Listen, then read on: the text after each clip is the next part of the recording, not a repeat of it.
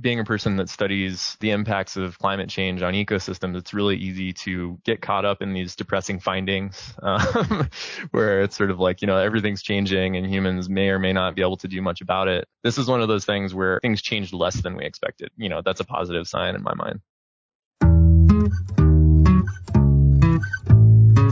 Hello, everyone, and welcome to another episode of Eyes on Earth. Our podcast focuses on our ever-changing planet and on the people at EROS and across the globe who use remote sensing to monitor the health of Earth. My name is Jane Lawson, and I'll be hosting today's episode, where we're talking about the use of Landsat to study bark beetle outbreaks in Rocky Mountain forests. Outbreaks of bark beetles like mountain pine beetles and spruce beetles can lead to conspicuous changes in a forest landscape when the large trees under attack die and lose their needles. These native beetle species have been tunneling under the bark of specific trees like lodgepole pines and Engelmann spruce for thousands of years. They're often continually present at low levels until conditions favor an outbreak. A warmer, drier future could lead to more frequent outbreaks. But there are a lot of unknowns, especially in remote areas, about exactly when and where outbreaks have occurred, how severe they were, and what happened to the forest thereafterward.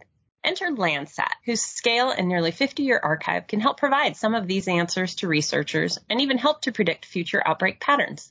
Our guests today are here to talk about how their recent research used Landsat data to identify and map bark beetle outbreaks and their severity in the southern Rocky Mountains. Doctor Sarah Hart is a forest ecologist at Colorado State University, and Doctor Kyle Rodman is a research scientist at Northern Arizona University's Ecological Restoration Institute, who previously worked with Doctor Hart as a postdoc.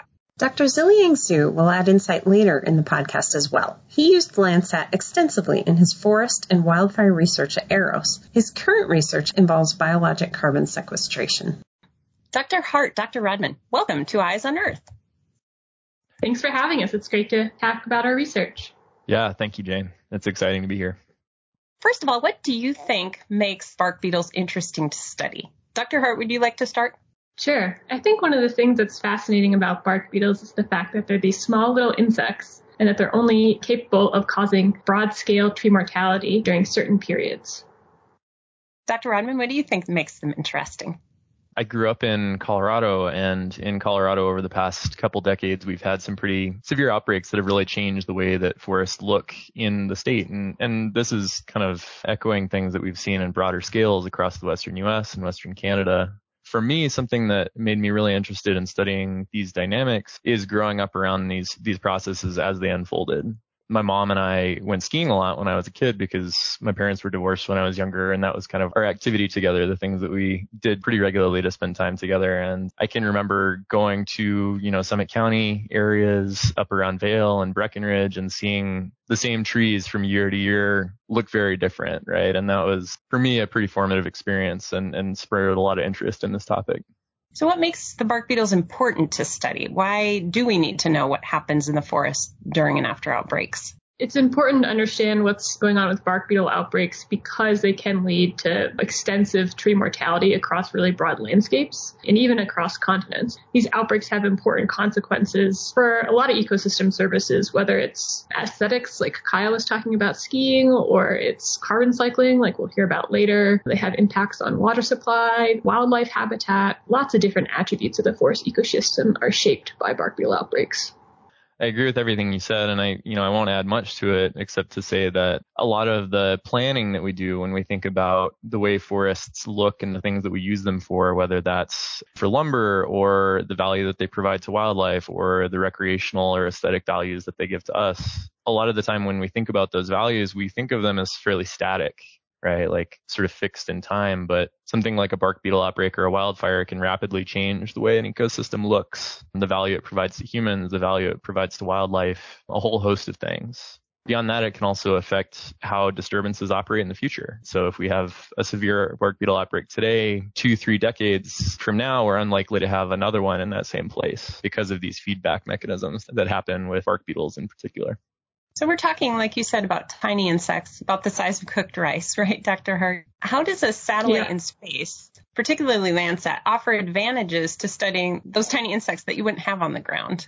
One of the things that makes studying any disturbance hard is that they tend to happen infrequently in time, and things like bark beetle outbreaks can unfold across these broad landscapes. having data from Landsat with its relatively fine spatial grain, as well as kind of this long record, really allows us to figure out how these outbreaks are spreading across landscapes and where they're initiating, that we couldn't get at with just going out and trying to walk around in the woods and look for the outbreak. Oftentimes we don't know the trees are being attacked until they're already dead. And so Landsat really provides us with this great temporal record that's critical to understanding the dynamics.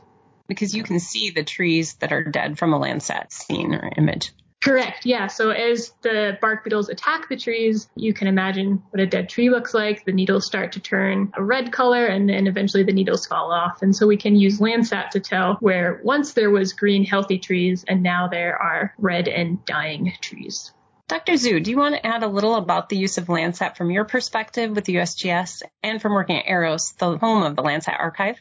The benefit would be for people who manage forests and also communities that live in the areas. Obviously, folks living in Colorado or New Mexico, they know much better than we do because they experience it. They look at their backyard, the trees dying, and they can see the movement gradually coming up to their uh, backyard. They see the changing climate has uh, driven more infestation. That also has negative feedback. What used to be green forests, they can absorb more C O two and have a cooling effect for the atmosphere. You've lost the needles. Ground is more barren than before. You no longer have the carbon sequestration capability, and also the mountains getting hotter. Yeah. Yeah. So it's a, it's a, the kind of a feedback you don't want to see. So I think the work that the Landsat is provides makes the decision making by land managers and citizens more timely and more accurate. Ultimately, it's about how they can make informed decisions using Landsat derived products. You mentioned carbon, so let's talk a little bit about the ramifications of outbreaks like this on the carbon stocks in the forests. The issue is that whenever the forests experience insects or wildfire, two consequences occur. One is that they stop sequestering new carbon, so they no longer help cooling the climate by absorbing C O two. Second is that they take longer time to recover, to regenerate. And because the climate has changed, summer rainfall is much less frequent, and sometimes it's heavy rainfall that washes away soil. That also does not help regeneration. The longer the trees are not recovering, obviously, the longer carbon is in danger of losing it. Doctor Rodman, tell me a little about what you learned about bark beetles in your recent study. We spent a lot of time on this recent paper that you mentioned, trying to think about how we could accurately portray what was going on across this landscape of the Southern Rocky Mountains. And when I talk about the Southern Rockies, I'm talking about sort of the core mountains of Colorado, Southern Wyoming, and Northern New Mexico, this contiguous region that has some high elevation forests. We were looking primarily at these subalpine forests, which are sort of the upper half of the elevational band of forested ecosystems in this region. A huge area, right? Because when we talk about this region, we're talking about roughly fifty percent of it's covered in forest, roughly fifty percent of that is subalpine forest. So these are, you know, the headwaters of major watersheds like the Colorado River, the Rio Grande, the Arkansas, all important water sources in different areas. We were using field records that a bunch of people that we collaborate with, as well as Sarah and I, had gone out and collected to essentially ground truth what we were seeing in the imagery, to be able to say, in this particular site on the landscape, we see fifty percent of the trees that were there in the nineties have died in the last two decades, or ninety percent or ten percent. So we had pretty extensive ground truthing in this study, and we used that information to then model the severity of outbreaks across the region. We found that roughly forty percent of the area that we were looking at, which was over ten thousand square kilometers, a huge extent in this region, has been affected to some extent by three species of native bark beetles. In that area, what we've noticed is that there are some places that have been really hard hit, where the majority of trees have died because of these bark beetle attacks. But what I found pretty interesting and, and sort of surprising is that the places that we saw near total mortality were pretty uncommon, actually. These places where we had, you know, ninety plus percent of the trees dying in a given site, that's not as common as you would expect from seeing photos or driving through areas that have been hard hit. What did you think about those results, Doctor Hart? the work that Kyle did was really informative in thinking about how bark beetle outbreaks really generate this complex landscape. So all these patches of severe mortality, but then the patches where you don't have as severe mortality create more complexity in the landscape than I think we knew before Kyle's research. Anything else surprise you or challenge you about this study? I think just like Kyle highlighted, it's it's really easy to drive down I seventy here in Colorado and see lots of dead trees and assume that, you know, trees are dead everywhere. But just recognizing that in many places there are lots of surviving trees was kind of a positive note for me in thinking about how these forests will develop in the future. It's not all doom and gloom, and we're anticipating that these forests will return to conifer forest in the near future. So how can this study and other bark beetle research help forest managers and people who live in and near the forest in the future, especially in a changing climate? You know, understanding kind of the patterns of mortality is important for how we think about managing these systems. First and foremost, if you know where there's lots of tree mortality, that might be locations where you might want to concentrate some of your efforts to reduce the risk of things like tree fall hazard in campgrounds and, you know, near power lines and people's homes. And then kind of like Kyle was mentioning earlier, thinking about managing forests, we're increasingly understanding that disturbances are natural drivers of the composition and structure. That's typically what we're trying to manage. And so kind of understanding how bark beetle outbreaks function to shape the structure and composition across broad landscapes is really important for how we move forward with managing forests in the context of climate change. As you mentioned earlier, Jane, this is something that we expect will probably increase in frequency in the future, these uh, these kinds of outbreaks across broad scales. If we have more and more drought, that tends to make trees more susceptible. It accelerates the life cycles of beetles. It allows these outbreaks to happen more often, and potentially it's to smaller and smaller trees. But on the flip side, having outbreaks now means that we're unlikely to have a severe one in the near future. So when we start thinking about predicting future dynamics or projecting future change, the patterns that are out there today are really critical to being able to predict what's going to happen in two decades, five decades from now, because bark beetles are one of these classic disturbances that have negative feedbacks on themselves. When you have an outbreak that kills all the large trees, it takes a long time for trees to get big again, for bark beetles to be able to attack them again effectively. Hopefully Landsat's archive will extend into the future so that people can continue to use it for the large-scale studies like this. Yeah, absolutely.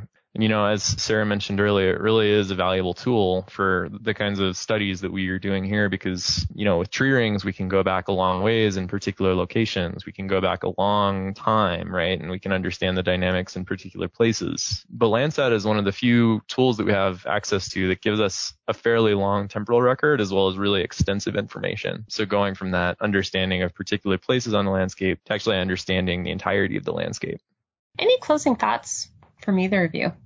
Landsat is particularly valuable for some of our remote systems that don't get as visited as frequently by people. So some of our wilderness areas that we have here in Colorado are where some of the outbreaks started. And without Landsat, we really wouldn't know when they started and how they spread across those landscapes because they're so infrequently visited. You could say similar things about rugged areas in Montana and Idaho and Western Canada, right? Places that just don't see a lot of visitation in general and aren't a huge management concern because they're so remote. Like managers aren't out there walking around the, the forest every day.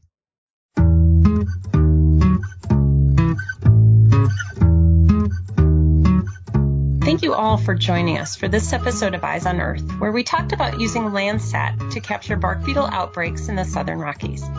Check out our EROS Facebook and Twitter pages to watch for our newest episodes. You can also subscribe to us on Apple Podcasts. This podcast, this podcast, this podcast is a product of the U S Geological Survey, Department of Interior.